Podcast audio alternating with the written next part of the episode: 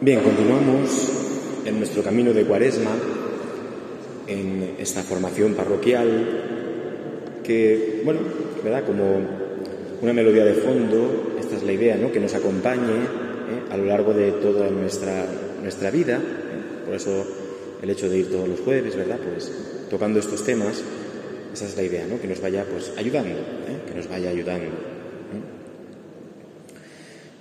Vamos caminando en el tiempo de Cuaresma y vemos cómo el Señor eh, nos invita a profundizar más en la fe, a convertir nuestra alma, a pedir la gracia, como decíamos, pedir los bienes del cielo. En el fondo, ¿eh? en el fondo, y en esto voy a, de esto voy a hablar hoy, a crecer en, a crecer hacia adentro. La persona humana llega un momento en que hacia afuera ya no puede crecer más. podemos engordar, ¿verdad? Pero, pero crecer externamente, pues ya decimos a veces ya, ¿no? Decimos, yo ya voy a menos, ¿verdad? Crecer físicamente, al contrario, no llega un momento en que entramos en un declive, ¿no? En la debilidad. Pero la persona, en cambio, puede crecer más y más siempre internamente, en su interior. La persona crece hacia adentro. Esto es lo que nos distingue ¿eh? de otras realidades. Otras realidades pueden crecer, digo, externamente. Nosotros crecemos hacia el interior. ¿eh? Crecemos ahondando más, como si el, árbol, ¿verdad? El árbol que crece, pero crece realmente, el crecimiento que de verdad le da vida es el crecimiento hacia abajo. ¿eh? Crecimiento en la raíz. Nosotros vamos cada vez más enraizándonos más en Cristo. Esta es la vida, la vida humana y la vida cristiana. Crecer hacia las profundidades donde se encuentra la vida, ¿eh? donde se encuentra la vida. Si un árbol le quitamos las raíces, el árbol primero se muere, no tiene para alimentarse, segundo se cae, ¿eh? se cae, se rompe, no tiene, no, tiene sustento en el suelo. Por lo mismo somos nosotros sin interioridad. ¿eh? El árbol es mucho más grande en la parte que no se ve, la parte escondida del árbol, por un árbol, por muy grande que sea, la parte escondida puede alcanzar a veces kilómetros, ¿eh? kilómetros, en la búsqueda del alimento, las raíces. Ya digo, por muy grande que sea, y puede ser muy robusto, pero como le cortes las raíces, el árbol se muere. ¿eh? Pues en cierto modo, también nosotros somos así. Externamente podemos, como el árbol que es centenario, nosotros a lo mejor no somos centenarios, pero podemos externamente, pues poco a poco, experimentar la debilidad y la vejez, pero ahí no está la clave. La clave está como en el árbol, dentro, ¿eh? dentro. Igual que en el mar, ¿verdad? El mar es precioso, pero el mar no es solo la superficie que vemos. La verdadera belleza del mar y su fuerza está en lo que vemos debajo. Ahí es muchísimo más. ¿eh? Ahí está su grandeza. Igual el cristiano, ¿no? Por tanto, ¿eh? nosotros siempre estamos llamados a crecer más y a vivir más nuestra interioridad. Y hoy propongo, ¿eh? propongo una especie de, bueno, de criterios para saber dónde estamos nosotros. Si estamos más hacia el exterior o más hacia el interior. Si somos, te digo, cuanto más hacia el exterior vivamos, menos enraizados estaremos en el Señor. Por ejemplo, el Evangelio de hoy. Cuando yo pido a Dios, y este es un criterio, cuando yo pido a Dios, ¿qué pido? Cuando yo pido a Dios, ¿qué pido? Decíamos, los bienes que Dios no niega son los dones del cielo, la vida sobrenatural. ¿De acuerdo? La conversión de nuestra alma, la fe, la esperanza, la caridad, las virtudes, los dones del Espíritu, sabiduría, entendimiento, ciencia, consejo. Es decir, Dios no niega los dones del cielo, que es lo que, los que de verdad mueven al cristiano. ¿Qué pido yo en mi oración? En la medida en que mi oración es más pedir cosas, le digo, no lo desprecio, es un camino, es un escalón que hay que pasar. de pedir lo externo, de pedir lo natural que cualquier otra persona podría pedir a cualquier otro Dios. dame salud, dame dinero, dame tal. Pues, en cambio, nosotros al Dios vivo le pedimos su vida. No le pedimos poca cosa, le pedimos su vida. Hay gente que tiene una piedra y le pide a la piedra, a ver si esta piedra me da suerte. Dios no es una piedra, al contrario, Dios te escucha. Y claro, pero no le pidas suerte, porque eso es muy poco para Dios. Pídele vida, pídele su sangre y Dios te la da. ¿De acuerdo? Dios te la da. Entonces, un primer elemento para nosotros discernir por dónde va nuestra interioridad, si somos hombres interiores, mujeres de interioridad, o más bien nos movemos en otras capas externas, por ejemplo, revisemos nuestras peticiones a Dios. ¿Cómo son? ¿Qué pedimos a Dios? ¿Eh? ¿Qué pedimos a Dios? ¿Eh? Yo le pido, hombre, yo le pido por mi hijo que le vaya todo bien lo que le puede, el mejor bien que le puede pasar a tu hijo es conocer a Jesucristo. El mejor bien. Que tenga salud. La mejor salud que puede tener tu hijo es la sanación de su alma por Cristo. Eso es lo mejor.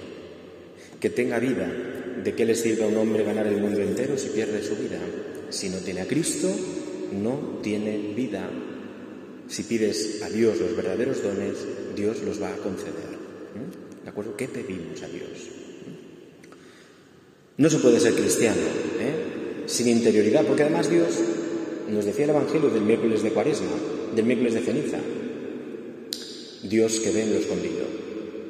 O sea, la actitud del cristiano, fijaos, antes de salir al mundo, de anunciar el Evangelio, es cuando ores, entra en tu cuarto, cierra la puerta y ora a tu Padre. Es decir, es una actitud hacia la interioridad. Si no tengo raíces, me caeré. Si no estoy profundamente enraizado en el Señor, ¿qué voy a anunciar? ¿Qué voy a anunciar? Nada superficialidades. En cambio, si estoy enraizado en la profundidad de Dios, lo que saldrá de mi boca es lo que rebosa mi corazón, que es de la profundidad de Dios de la profundidad de Dios. ¿De qué habla mi boca? Es otro criterio de interioridad. ¿De qué habla mi boca? Habla de superficialidades, habla de banalidades, hablamos mucho sin decir nada. ¿Cómo son nuestras conversaciones? Muchas palabras, pero sin sustancia. Muchas palabras, sin decir nada, conversaciones larguísimas, pero que no tienen ningún sustrato de nada, o como mucho de mal. ¿Cómo son nuestras conversaciones? Nos puede servir para comprender también nuestro grado de interioridad y revisarlo y bueno, decir, bueno, pues a lo mejor. Por eso precisamente el silencio nos ayuda a la interioridad. ¿Cómo soy capaz de vivir el silencio? ¿Me cuesta estar en silencio? Esto es un indicador también muy interesante de mi vida interior. Me cuesta estar en silencio. Me cuesta estar parado, quieto. Date quieto. ¿De acuerdo? Quieto. Me cuesta estar quieto. Tengo que estar siempre haciendo cosas. A veces hay personas que me dicen, ¿no? No, lo invento. Es que si paro, pienso. No quiero pensar. Es que si paro, bueno, pues para. Para. Porque a lo mejor lo que no quieres pensar necesita ser pensado. Lo que no quieres pensar necesita ser pensado. Lo que no quieres pensar necesita que sea afrontado. A veces, no, sobre todo en los jóvenes, pero los mayores también, no quieren parar, eh, no quieren estar quietos, porque entonces es cuando el mundo interior habla y es cuando salen los vacíos, cuando salen las preocupaciones. Yo decía hoy, no sé quién se lo decía, o no sé quién lo decía, ya hablo a mucha gente, no sé a quién se lo digo, que un ejercicio, eh, se lo decía ayer en una clase, un ejercicio que tendría que hacerse en el colegio es con los niños, pero bien pequeñitos, empezar a educarles en el silencio. Vamos a estar cada día en clase, empieza por los pequeñitos, dos minutos en silencio. Y vas creciendo hasta que llegues a los más mayores. Vamos a estar media hora en silencio. Eso serviría más que muchas lecciones. Aprender a estar en silencio, con uno mismo. Pero cuando está uno en silencio con uno mismo, aflora lo que hay en su interior y puede plantearse interrogantes profundos donde Dios se manifiesta. Educar en el silencio, si os fijáis, nuestro mundo actual no tiene nada de eso. Me cuesta hacer silencio. Si te cuesta hacer silencio, pide al Señor el don. Es un don, pídelo, ¿eh? pídelo. ¿Cómo se puede hacer oración sin silencio? ¿Cómo puede madurar algo sin silencio? ¿De acuerdo? Ahí hay realidades que para madurar el buen vino necesita estar a oscuras, en un sitio tranquilo, en silencio. ¿Vale? Ahí madura el buen vino. Una bodega no está ahí fuera, que le dé el sol y que pase la gente, no, escondida. Ahí madura el buen vino, ¿eh? los jamones. Entonces están ahí guardaicos, ahí, que pase tiempo. ¿De acuerdo? ¿Eh? Un, recuerdo que en mi casa mi padre siempre se peleaba con mi madre, y como me escuchará después, se reirá. Porque no sé qué, no sé qué era, recuerdo que a veces estaban haciendo la comida y mi madre tocaba la comida y mi padre, ¿quieres parar? Déjalo, deja que no hay que tocar la comida. déjalo que hierva o no, no sé, no sé qué era, ¿no?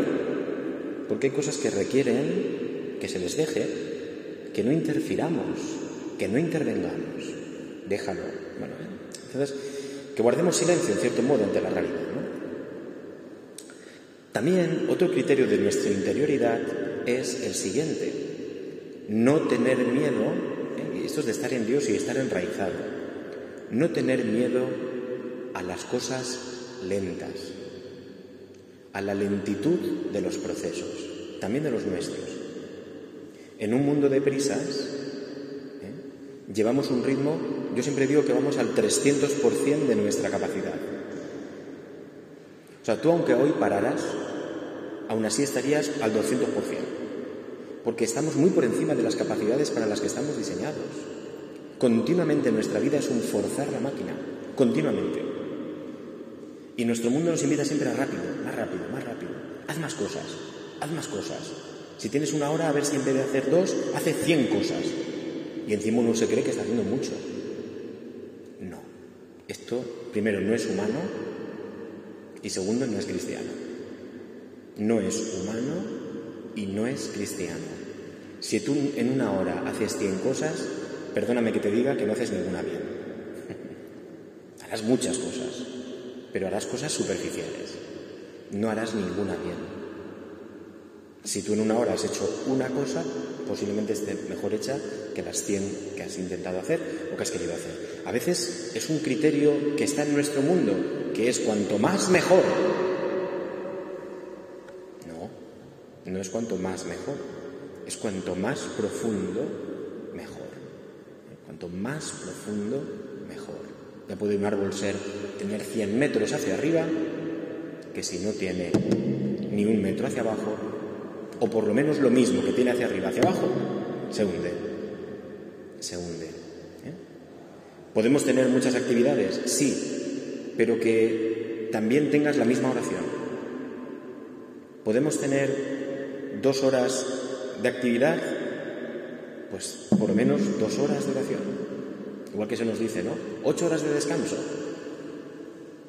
Y no le hacemos caso al médico. Pues si el cura te dice una hora de oración, se queda en media.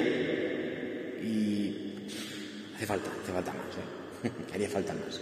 La receta del médico es haga usted oración, guarde usted una hora de silencio al día. Porque eso nos enseña a no tener miedo a la lentitud, a parar, a parar, a que las cosas van lentas, a que las plantas crecen despacito, y si no las dejas crecer despacio, las matas. La lentitud de los procesos. La lentitud. Y si una planta tarda en crecer, no sé, está Paquito aquí, siempre le podemos preguntar, ¿una lechuga cuánto tarda en crecer? Una lechuga. ¿Cuánto?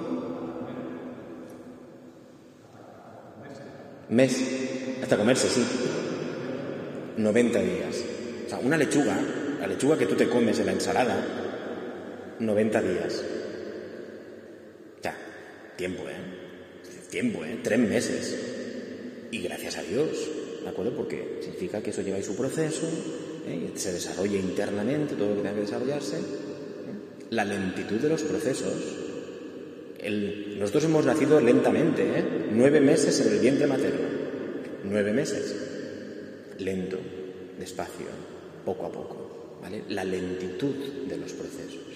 ¿eh? También los nuestros. Tú eres lento y no tengas miedo a hacerlo. Somos lentos. Necesitamos serenidad, lentitud, pero porque estamos hechos para eso. Estamos hechos para eso. Tranquilos. Es que a esta persona le cuesta mucho esto. Dale tiempo. Date tiempo a ti mismo. Es que yo, fíjate que siempre me pasa lo mismo. Date tiempo. A lo mejor estás, eres como una lechuga que estás en el día 10 de tu maduración. Aún te faltan 80, hombre. Date tiempo. Imagínate Paquito que va a la lechuga, entra allí al, al vivero. ¡Venga! Que la gente tiene prisa. Lechugas ahí, si pudieran hablar, dirían, llevamos 10 días, hijo mío. Déjanos crecer, ¿no? Venga. 90 días. 90 días. ¿eh? Cuidado. Y además, eh, siguiendo el ejemplo de las lechugas, es que por la noche resulta, es que es muy gracioso, porque por la noche resulta que hay que ponerles hasta calefacción. o sea, calefacción. La lechuga de las narices necesita paz y encima calefacción. Cuidaica. Tiene más calefacción que tú y yo juntos, las lechugas de las narices. Es decir, su tiempo, sus procesos, sus espacios, sus medios. ¿De ¿qué vamos a hacer? ¿Eh? A veces, pues Paquito no tiene en su casa enchufada la chimenea y está enchufada la, la calefacción de las lechugas. Porque ¿qué? Si no tiene la calefacción, se muere, la pobre, ¿no? Lentitud, proceso, también los nuestros. Por Dios, no somos una lechuga, ¿no? A veces nosotros, ojalá necesitáramos solo tres meses para solucionar problemas, pero no, a veces necesitamos mucho más tiempo. Somos humanos, no somos lechugas. Y hay cosas que requieren tiempo, y el tiempo es paciencia. Y el tiempo de Dios hay que pedírselo. Señor, dame paciencia, pero pídeselo de verdad. ¿Eh? Pídeselo de verdad. Otro criterio para nuestra vida interior, para crecer en interioridad o para ver si de verdad somos interiores o exteriores, ¿eh? es la autenticidad de nuestra vida. Ser auténticos, no tener recovecos, no tener segundas intenciones, ser auténticos. Una persona, un cristiano que de verdad está enraizado en el Señor, que de verdad vive una vida interior, es auténtico. Porque sabe, esto lo repite mucho, ¿verdad? Últimamente, Monseñor Munilla, dice, sabe que, que uno es quien es para Dios y que lo importante es quién soy para Dios. Y es auténtico. Le da igual lo que piensen de él. Le da igual. Es auténtico. Vive, dice lo que piensa con prudencia, pero lo dice, actúa como piensa, es auténtico, no tiene recovecos. No es, este no sé por dónde me va a salir. No, no, es auténtico, se muestra. Porque aprende de Dios y se contagia de un Dios que, se muestra. Dios es auténtico, Dios nos esconde.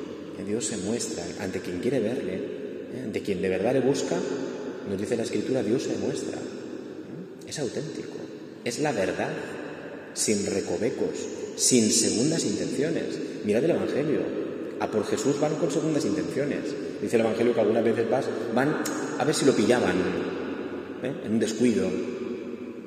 Pero el Señor nunca va con segundas intenciones. A por Él sí, pero Él nunca. Él está enraizado en el Padre. No tiene miedo a que por sus palabras o sus gestos, pues a lo mejor se le pueda condenar. Pero Él, su autenticidad es el que está ante Dios. Es un hombre interior, efectivamente es Dios, ¿no? ¿Cómo también sé si soy mm, interior o exterior, esa imagen que hemos puesto, ¿no? ¿Cómo sé yo si mis raíces son fuertes y grandes? Si no mido mi vida por criterios cuantitativos, del más o del menos. Tengo más, soy más. Tengo menos, soy menos. Me gustaría tener más, me gustaría tener menos. Normalmente dinero, bienes externos, posesiones. Criterios cuantitativos. Tengo más, tener más. Si tuviera más, entonces sí que sería feliz. Si tuviera más. Y resulta que cuando tienes más, aún quieres más. Y más continuamente. Eso es un signo de que, bueno, quizá nos faltan raíces, porque las raíces no son más, sino más adentro. Más adentro. Yo no miro si mi amigo, mi hijo o mi feligrés tiene más cosas, más dinero para, para medir su felicidad. Yo miro si mi amigo, mi feligrés, mi hijo, mi tal, son personas de interioridad, de interioridad. ¿Cuál es mi riqueza? Decíamos antes, ¿no? ¿Qué bienes le pido a Dios? ¿Cuál es mi riqueza? tener muchas cosas o ser más. ¿Cuál es mi riqueza? ¿Y qué riqueza veo yo en los demás?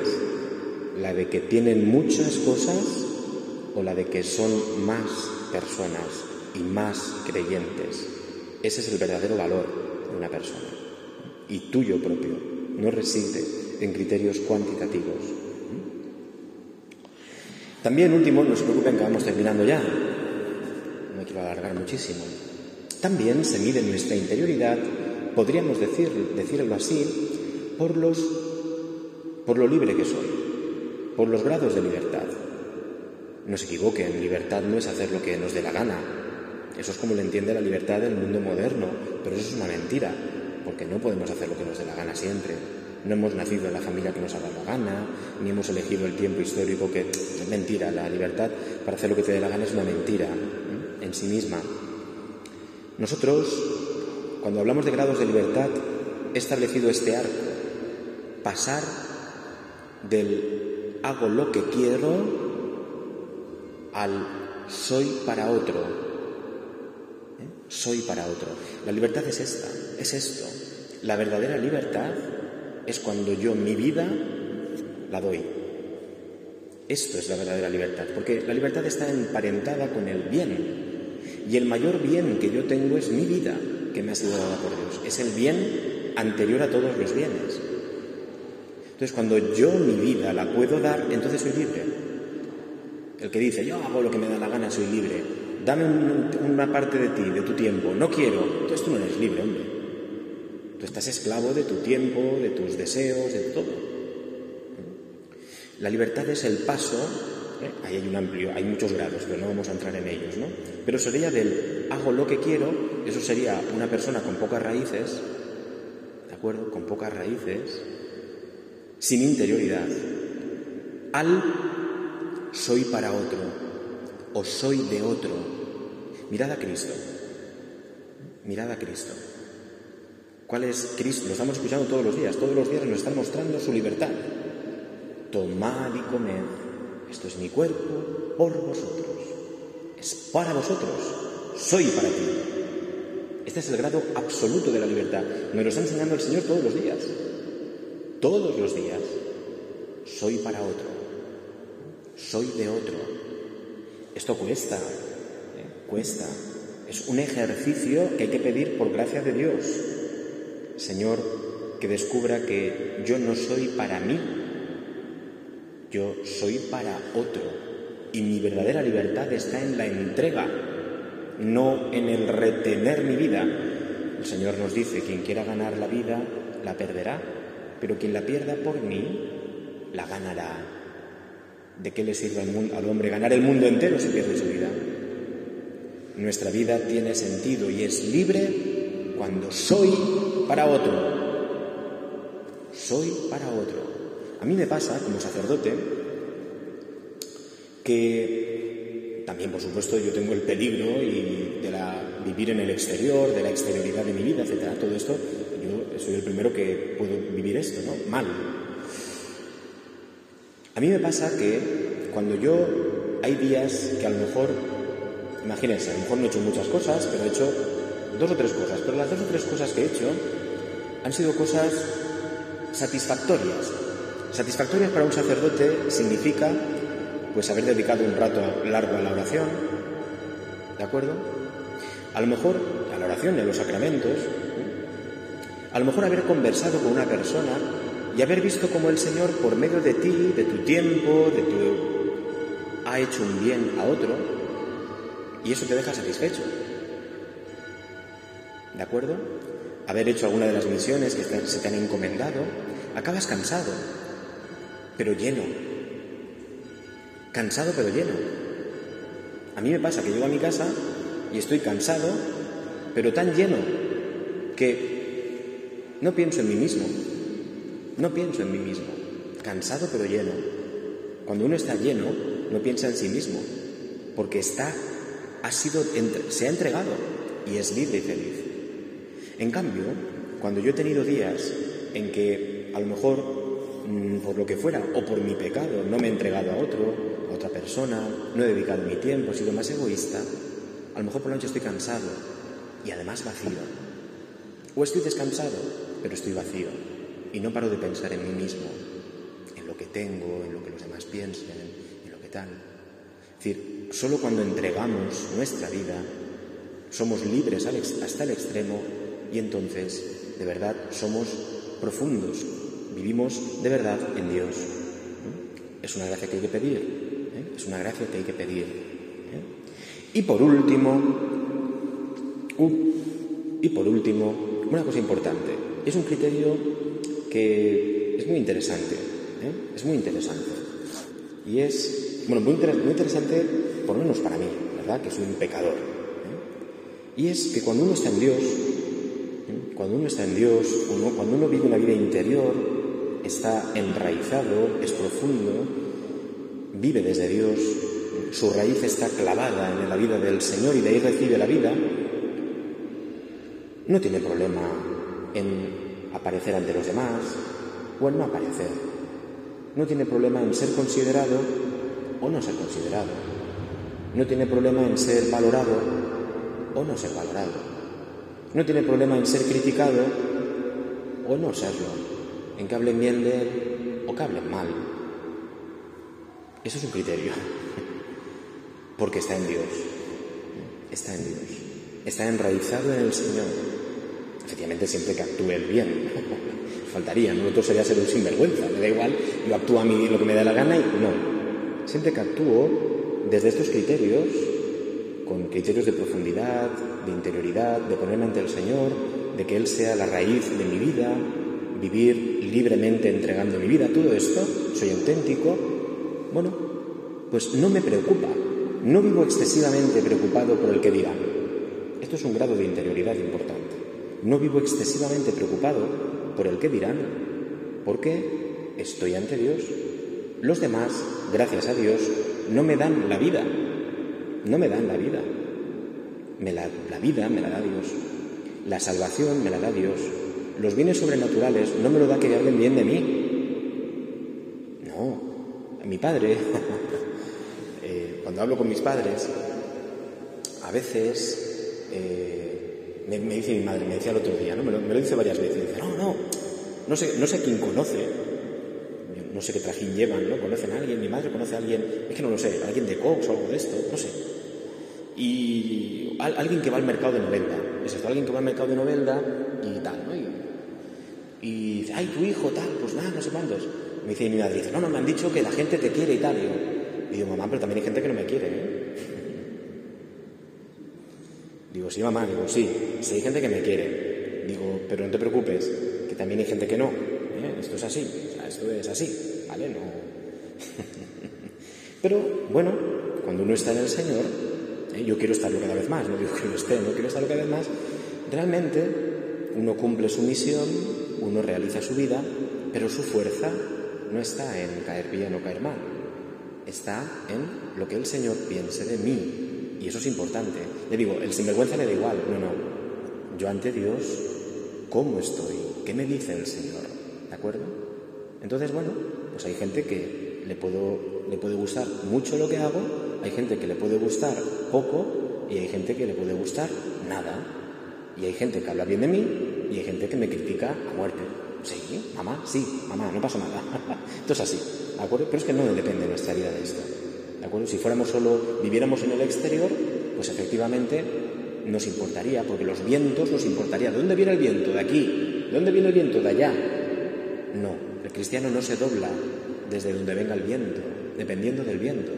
Dice San Pablo, no os dejéis atemorizar por distintas doctrinas, no vamos por donde venga el viento, sino estamos enraizados. Y el viento que venga de donde quiera, el viento que venga de donde quiera, y la tormenta que venga de donde quiera, pero la casa no se romperá, pero el árbol no se quebrará, porque está enraizado ¿eh? o está fundamentado, como dice Jesús, sobre roca. Por tanto, en la medida en que me va dando más igual siempre ante el bien, ante el bien que es Dios, lo que los demás piensen, no pierdo la paz por ello, yo actúo ante el Señor, siempre es el Señor. Bien, pues pensemos estos criterios que os pueden servir. ¿eh? Siempre lo pedimos. Esto que decimos aquí es, Señor, danos esto, danos esto. Queremos ser una comunidad de cristianos así, porque solo esta comunidad de cristianos así será un signo para nuestro mundo, será un signo, pervivirá. Seremos árboles centenarios, donde los demás, como dice el Señor en el Evangelio, podrán ponerse a nuestra sombra para experimentar la sombra de Dios en sus vidas. ¿De acuerdo? Seremos árboles centenarios, pero el árbol centenario no nos equivoquemos. Hacia donde más ha crecido es hacia adentro. Si pudiéramos darle la vuelta, sería mucho más amplio lo que hay que no se ve que lo que hay que se ve. ¿eh? Esas son nuestras, ¿no? Hay, nuestras raíces están en el cielo. Nuestra ancla, tenemos que anclar el, el, el barco de nuestra vida, nos dice la carta a los hebreos, nuestra ancla está en el cielo. Ahí nosotros tenemos anclada nuestra vida y enraizada. ¿De acuerdo? Por tanto, estos son los cristianos que necesita la Iglesia en el siglo XXI, porque es un siglo en el que vamos aquí, para allá, opiniones, no salimos de un problema, nos metemos en otro, estamos en una pandemia y luego le metemos a una guerra, después de la guerra vendrá otra historia, y no, vientos, tormentas, pero el cristiano está firme en el Señor, firme en Dios, pase lo que pase, la iglesia está enraizada en Dios, ¿de acuerdo? Vendrán las tormentas, pero la iglesia siempre con el ancla en el cielo irá sorteando las tormentas, siempre, y el cristiano ahí con la iglesia. ¿eh? Por tanto, bueno, pues le pedimos, Señor, concédenos estos dones. Pedid y se os dará. Señor, danos esto. Danos ser hombres y mujeres de profundidad y de estar enraizados totalmente en ti. ¿eh? Solo. Le pedimos a la Santísima Virgen ¿eh? que, bueno, en este tiempo de cuaresma la contemplamos como la madre de los dolores. ¿eh? Le pedimos a ella que, aun con los dolores, permaneció al pie de la cruz. Ella estaba, su alma estaba enraizada en el corazón del Hijo. Y por tanto, la madre permanecía al pie de la cruz.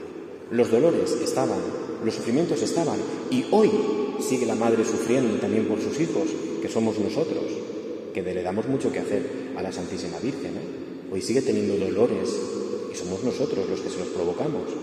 Pero la madre permanece al pie de nuestra vida siempre porque está enraizada en el Señor. No ha cambiado, no ha cambiado. ¿eh? Por eso le pedimos a ella que nos dé la gracia, que el Señor nos dé la gracia por medio de ella, que nos alcance la gracia, mejor dicho, de vivir enraizados profundamente en su Hijo Jesucristo, en su sagrado corazón, que es de donde recibimos la vida eterna, la vida sobrenatural, que será y que es la única verdadera y por la que merece la pena vivir. Dios te salve María, llena eres de gracia, el Señor es contigo, bendita tú eres entre todas las mujeres, y bendito es el fruto de tu vientre Jesús. Santa María, Madre de Dios, ruega por nosotros pecadores, ahora y en la hora de nuestra muerte. Amén. Pues buenas noches.